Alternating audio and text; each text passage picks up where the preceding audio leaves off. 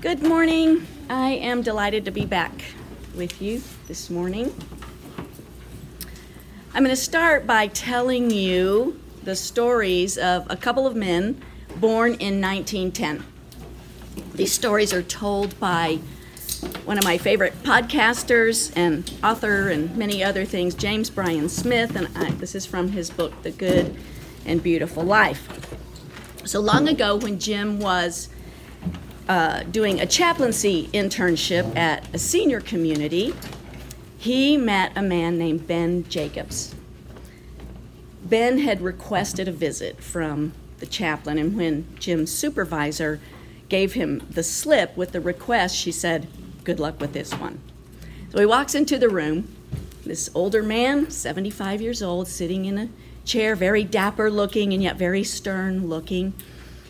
And Jim walked to him, shake, shake his hand, and he didn't take his hand, and they just started talking about philosophy and world religions and all that. And after about half an hour, the guy said, Well, you're busy, so, you know, go ahead and do what you need to do. And Jim said, Well, okay. And he got up and offered his hand again. The man shook his hand this time, and he said, Could you come back tomorrow? And so Jim went back the next day, and then for the next six and they talked every day about these deep things. And it was obviously this man was very bright, and he thought Jim was very bright, but Jim still couldn't figure out why he wanted him to come. But each day, Ben revealed a little bit more about himself to Jim. And then finally, on the seventh day, Jim realized that Ben had called him to confess. And so he started by telling him that at, in 1935, at 25 years old, he had made his first million. 20 years later, when he was 45, he was the richest man in his state. And so he had amassed all this wealth and power of friends, of high people. He lied, cheated, stole. He was all out for himself. He had multiple affairs, multiple wives, a daughter that was 40, and she would no longer talk to him. And after he confessed, he stopped to look at Jim to see what Jim was doing, whether or not he was judging him. So I'll pick up here with what Jim says. Um, ben paused to look at me to see if I was judging him. I wasn't. I was somewhat stunned. He looked so grandfatherly in his cardigan sweater. He looked nothing like the kind of person who could have lived such an ambitious, selfish, even sinful life. Ben went on, I suppose you could say that I ruined my life because today I have nothing really. Oh, I still have a lot of money. I still have more money than I could ever spend. But that brings me no joy. I sit here each day waiting to die. I have nothing but bad memories. I cared about no one in my life, and no one cares about me. You, young man, are all I have. In 2006, Jim had the opportunity to go with his then a 14 year old son, Jacob, to meet the greatest coach of all time, John Wooden of UCLA. They spent three hours together, and uh, at one point, Jim asked him, John, what was your secret? What's your secret? And these are the words that uh, Jim recorded. Jim, I made up my mind in 1935, the year that Ben had made his first million, to live by a set of principles and I never wavered from them. They are based on the Bible and the teachings of Jesus. Principles like courage and honesty and hard work, character and loyalty and virtue and honor. These are what constitute a good life. And then Jim kind of describes describes him. John has lived an amazing life. He says he uh, his love for his beloved wife and for Jesus seemed to fill the room. He smiles infectiously, laughs easily, and is genuinely humble. He says, John Wooden lived a good and beautiful life. James is calling his beloved brothers and sisters and us to live the good and beautiful life offered by the gracious, good, and beautiful God he had met in the person of his brother. So we recall that in uh, chapter 1, it's like an overture of the whole letter. He introduces us to the themes that he intends to address. So we know these folks are experiencing all kinds of tests and trials and temptations, and they don't seem to be handling them very maturely with godly wisdom. They're expressing a lot of envy, anger, complaints. Ostensibly, they're even acting out in violent ways towards some, if not in their own community, then towards the rich, oppressing them. At the end of the chapter, James gives them three tests for true religion. Number one, bridling the tongue. Number two, caring for the needy, orphans and widows. And three, keeping themselves unstained by the world. In the first part of chapter 3, which we covered last week, he definitely takes them to task regarding their speech. It seems to me that he first brings it up obliquely in the first half of chapter 2 when he is addressing their partiality, what might also be bringing attention to their worldliness, but gently. He's doing it gently there. The second half of chapter 2, uh, he elucidates the distinction between true faith and false or dead faith, which is test number 2 which is getting at the genuine care offered to those in need. So, in our passage today, he takes his rebuke against worldliness up several notches.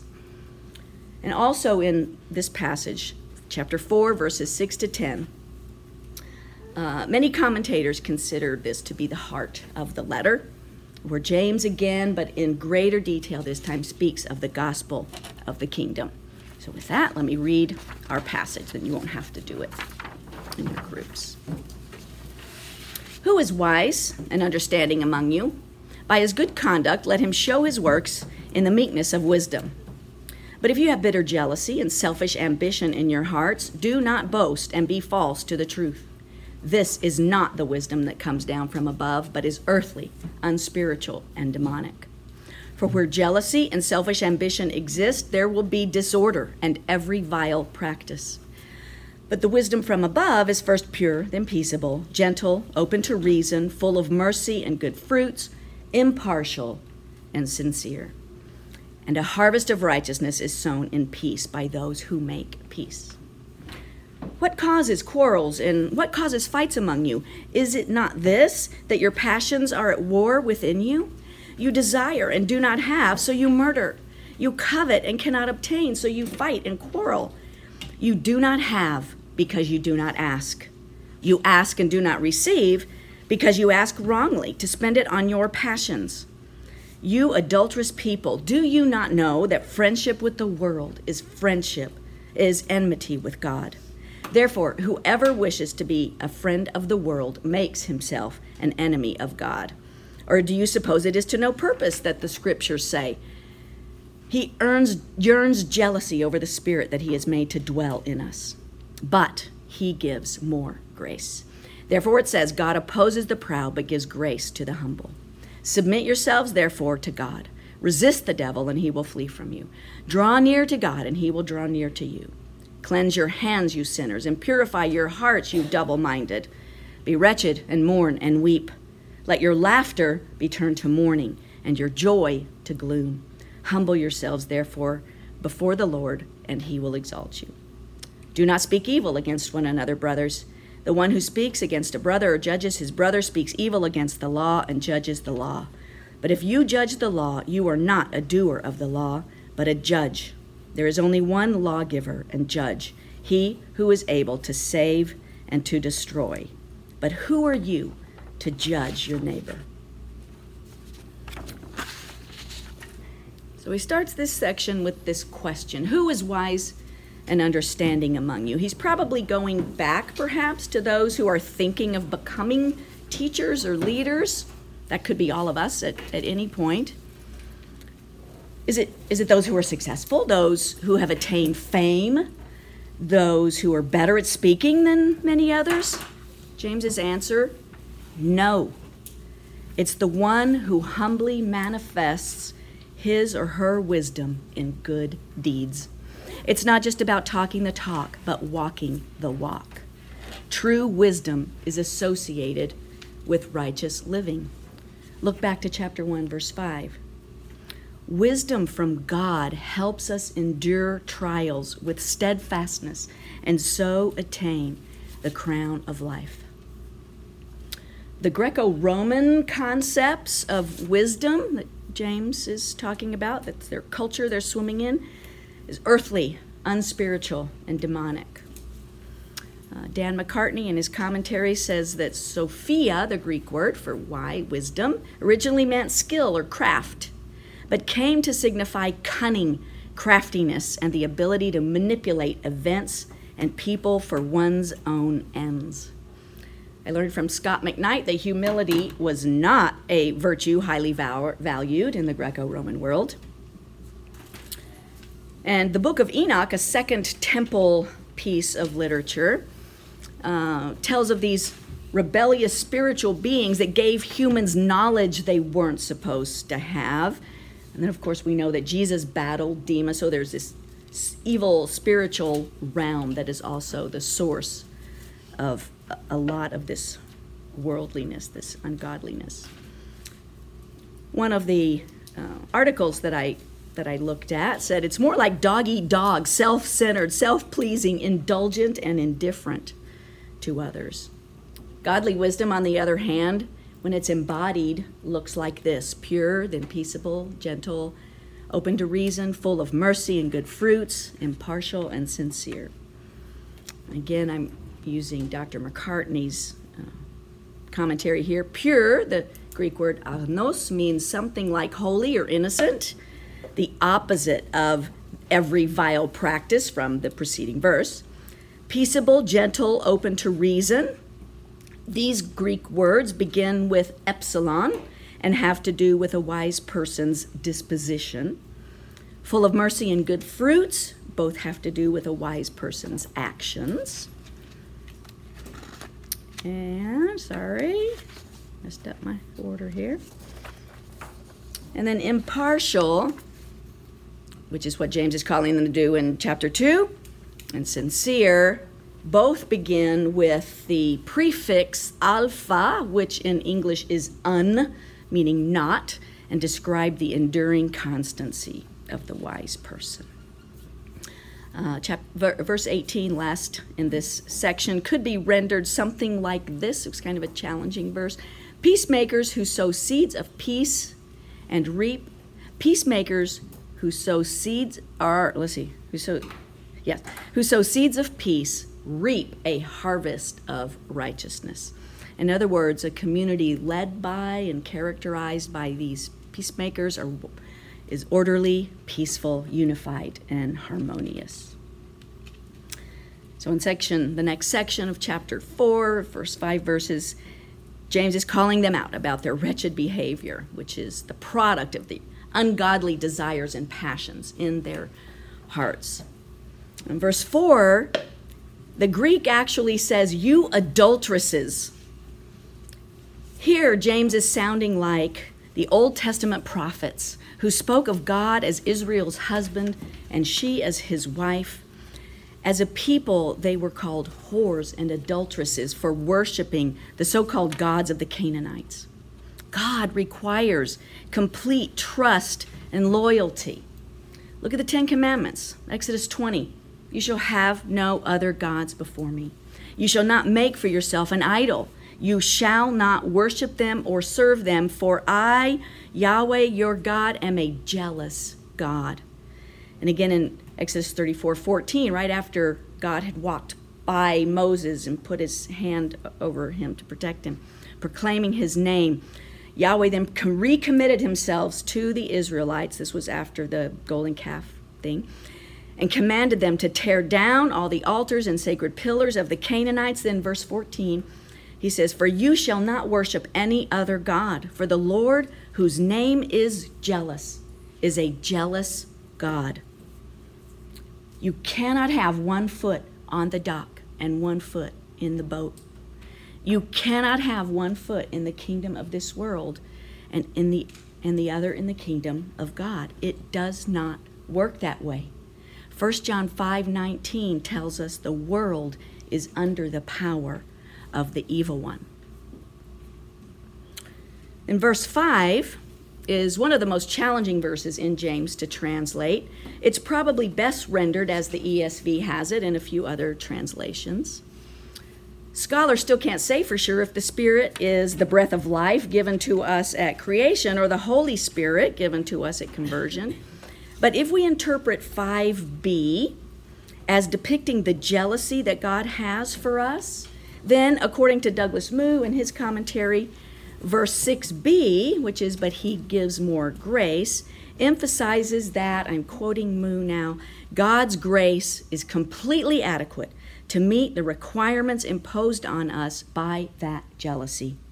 Our God is a consuming fire, and his demands on us may seem terrifying, but our God is also merciful, gracious, all loving, and willingly supplies all that we need to meet his all encompassing demands. There's our hope. Before moving on, let's look more closely at worldliness. What does worldliness mean? One article I found said the essence of worldliness is an acceptance of the presuppositions of the world. David Wells, in his book, Losing Our Virtue, described wholeness, uh, worldliness as that system of values in any given age which has at its center our fallen human perspective which displaces God and His truth from the world, and which makes sin look normal and righteousness seem strange. It thus gives great plausibility to what is morally wrong, and for that reason makes what is wrong seem normal. So it's not the earth, but a value system that is at enmity with God. Prideful, not humble and submissive, not trusting the Creator. What does worldliness look like? Immaturity. Remember our Hebrew study? Chapter 5, at the end of chapter 5 into chapter 6. You ought to be teachers, but you still need to be taught elementary things. You should be eating solid food, but you're still drinking milk. Press on to maturity. Paul says something very similar to the Corinthian church. But I, brothers, could not address you as spiritual people. This is 1 Corinthians uh, 3. But as people of the flesh, as infants in Christ, I fed you with milk, not solid food. For you were not ready for it. And even now you are not ready, for you are still of the flesh.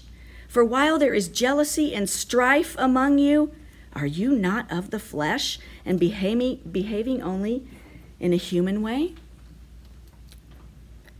It is worldliness is the opposite of godliness.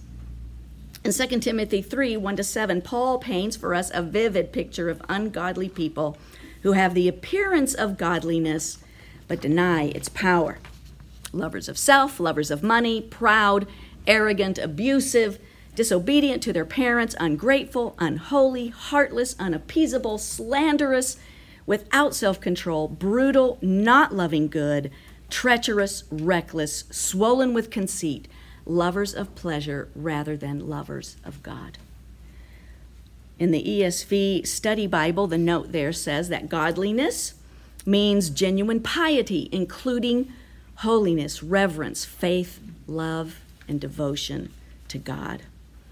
So the people referenced in 2 Timothy 3 claim to know God, but their lives are devoid of the work of the Holy Spirit, which would have resulted in holiness, perseverance, and effectiveness in advancing God's kingdom. Worldliness is also characterized by worldly sorrow versus godly sorrow. Godly sorrow is what we experience when we see our sin the way God sees it and we repent. We change our thinking about it and put our trust in Jesus, whose blood washes away that sin. Worldly sorrow, on the other hand, proceeds from a self love and arises from some loss or disappointment. But when the circumstances change, the sorrow disappears. Just this morning, I was reading uh, in, in Exodus, Pharaoh, I can't remember what the number of the plague is, but the plague of hail. It, it was so horrible that Pharaoh summoned Moses, I've sinned, stop it. And as soon as it stopped, he relented. It's hostile to God. Worldliness is hostile to God. Again, we can only be in one camp, one kingdom. If we choose the world, we are choosing God's enemy. If we choose God's kingdom, we are to battle against God's enemies. We're not to be conformed to the world, but to be transformed. We can do that by maturing into Christ likeness by the power of the Spirit at work in us, by praying for wisdom, by praying for discernment between the world's wisdom and godly wisdom, God's wisdom, by study of the Word, by fellowshipping with brothers and sisters who encourage us to choose the path of life, by bridling our tongues, by caring for the needy, by keeping ourselves unstained by the world.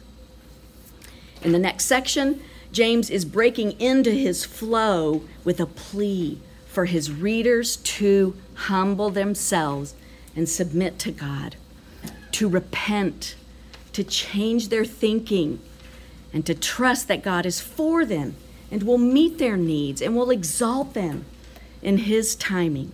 He uses images of repentance from the Old Testament, especially from the Psalms and the prophets.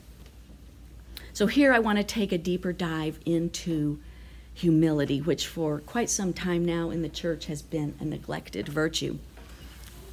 Uh, in chapter 3, 13, uh, Dan McCartney translated this verse By his good conduct, let him show his works in humble wisdom. So I don't know if it's the same word, but there's humble in our passage. And then God opposes the proud but gives grace to the humble. This is the quote from Proverbs 3 34. Uh, submit, which is a humble posture, and then humble yourselves before the Lord. He will, and He will exalt you. Andrew Murray, in his book Humility, describes it this way Humility is simply the sense of entire nothingness, which comes when we see how truly God is all, and in which we make way for God to be all. When the creature realizes that this is true goodness and consents to be the vessel in which the life and glory of God are to work and exhibit themselves, he sees that humility is simply acknowledging the truth of his position as the creature and yielding to God his rightful place. Jesus is our ultimate example. Philippians 2 5 to 11 is our confession of faith for Lent, so we won't read it now, but there you, you have it on your paper. The Pharisee versus the tax collector from Luke 18 uh, is a very commonly used Lenten passage in um, liturgical churches. And you know that parable. The Pharisee is boasting about himself in his prayer to God, and the tax collector stands at the back of the room, can't even lift his head to pray. He beats his breast. God, oh, sorry, microphone. God, have mercy on me, a sinner. And Jesus said, That man walked away justified. Anyone who exalts himself will be humbled, and the one who humbles himself will be exalted. And again, Jesus in the Garden of Gethsemane, when he is at his lowest point, even then says, Not my will, but yours be done. A humble posture of submission before his Father. Uh, I qu- quoted for you several more uh, sentences, passages from Matthew, not Matthew Henry, Andrew Murray. I don't know why I put Matthew Henry there. Um,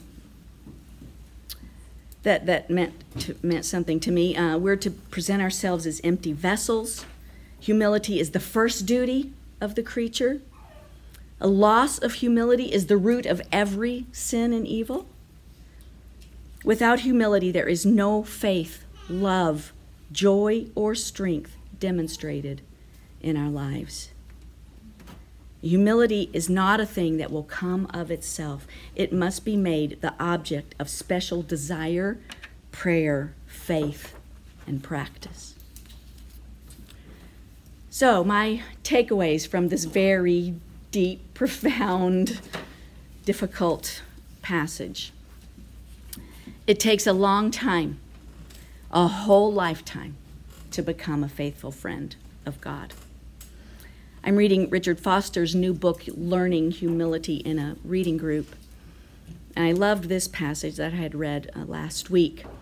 Uh, he's quoting from a manuscript given to him by Paula Huston titled The Hermits of Big Sur. So these are, these are monastic uh, folks. She writes, You do not become a contemplative overnight. Now, contemplatives are not just monks. A contemplative is anyone. It could be a housewife, it could be a teacher, it could be an engineer, anyone who spends time with God, who learns to just be with Him and sit on His lap like a weaned child. So you do not become a contemplative overnight, she writes. In fact, to become holy and full of wisdom in this way requires years of slow, painful unselfing. Desires must be dealt with, passions must be tamed, the mind must be trained. Humility must become second nature, a way of life. The Christian monastic tradition calls the outcome of this unselfing process puritas cordis, or purity of heart. Number two, I see better now how love, joy, and peace go together. I'm collecting these thoughts from John Mark Comer's sermons on joy I listened to this past week. A common triad, especially in the New Testament because they work synchronistically. James asks his brothers, beloved brothers and sisters, to look through their trials with joy, through the darkness and death, to the light and life waiting at the end. James 1 2. Joyful people are those whose minds are focused on God, who spend time in the presence of the joyful triune community. As we train our minds to be aware of God's presence everywhere and at all times, His love begins to pervade us and spill out onto our neighbors. We will thus fulfill the royal law by loving our neighbors as ourselves. James 2 8. When we in our community are characterized by joy and love, we experience the peace that Jesus had and left with us peace with God, the peace of God. This peaceableness produces a harvest of righteousness. James 3:18.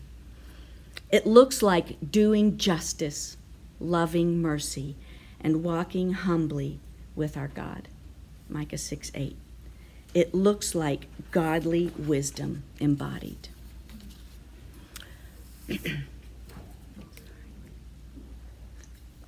Three, a humble life guided by God's wisdom and characterized by joy, love, and peace is a beautiful life. Let me tell you the end of Ben's story, and I'm probably going to cry because I cry at Hallmark commercials and Folgers commercials. not, not otherwise. Jim continued to meet with John through the rest of that summer, and they started reading the Gospels together. And at one point, Jim just told Ben, Look, Ben, the best life is that of following Jesus. And Ben said, "Well, Jesus is is brilliant, but it, it's too it's too late for me. I'm I'm 75, and I've lived a horrible life." Um, and uh, he said, "I'm beyond redemption." But Jim was happy to tell him that no one is beyond redemption. Doesn't matter how old you are. That redemption is God's favorite activity. And so by the end of the summer, Ben came to Jim before he left and gave him this present of this rare book that Jim loved. And he told them that he had given his life to Jesus. And he presented him also with a letter that he had written to his daughter asking for her forgiveness. And the rest of the time they had together, Jim got to witness the change that was beginning to happen in Ben's life. 13 years later, Jim received a letter from Ben's daughter. He had died at 88, and she said he lived his life for the glory of God. And he died a radiant death. Lent is the perfect season to examine ourselves, to repent of sins, to change our thinking, and to believe or trust the good and beautiful God whose desire it is for us to be his friends. Alexander Schmemann, in his book on Great Lent, says that his general impression of Lent, or a general impression of Lent, is bright sadness.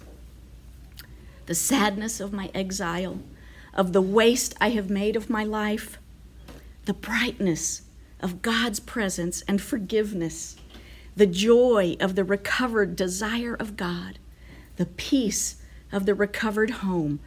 Such is the climate of Lenten worship. Such is its first and general impact on my soul. Let's pray. Our dearest Father and our beautiful and good God, thank you that your heart is full of mercy toward all that you have made, including us, your sinful, rebellious children. Thank you for offering us such great mercy through our precious Lord Jesus, whose trials and sufferings we especially look upon, reflect upon in this Lenten season. May we indeed use these few weeks to reflect on our lives. None of us are perfect, and you know that, but you want us to go on to maturity and so we ask you by the power of the Holy Spirit, whom you've sent to us, to enable us to do what you've called us to do. Transform us into the image of your dear Son. Bless these ladies as they meet now in their small groups. May it be a fruitful time for their edification. May their conversation edify one another and glorify you. Through the mighty name of Jesus. Amen.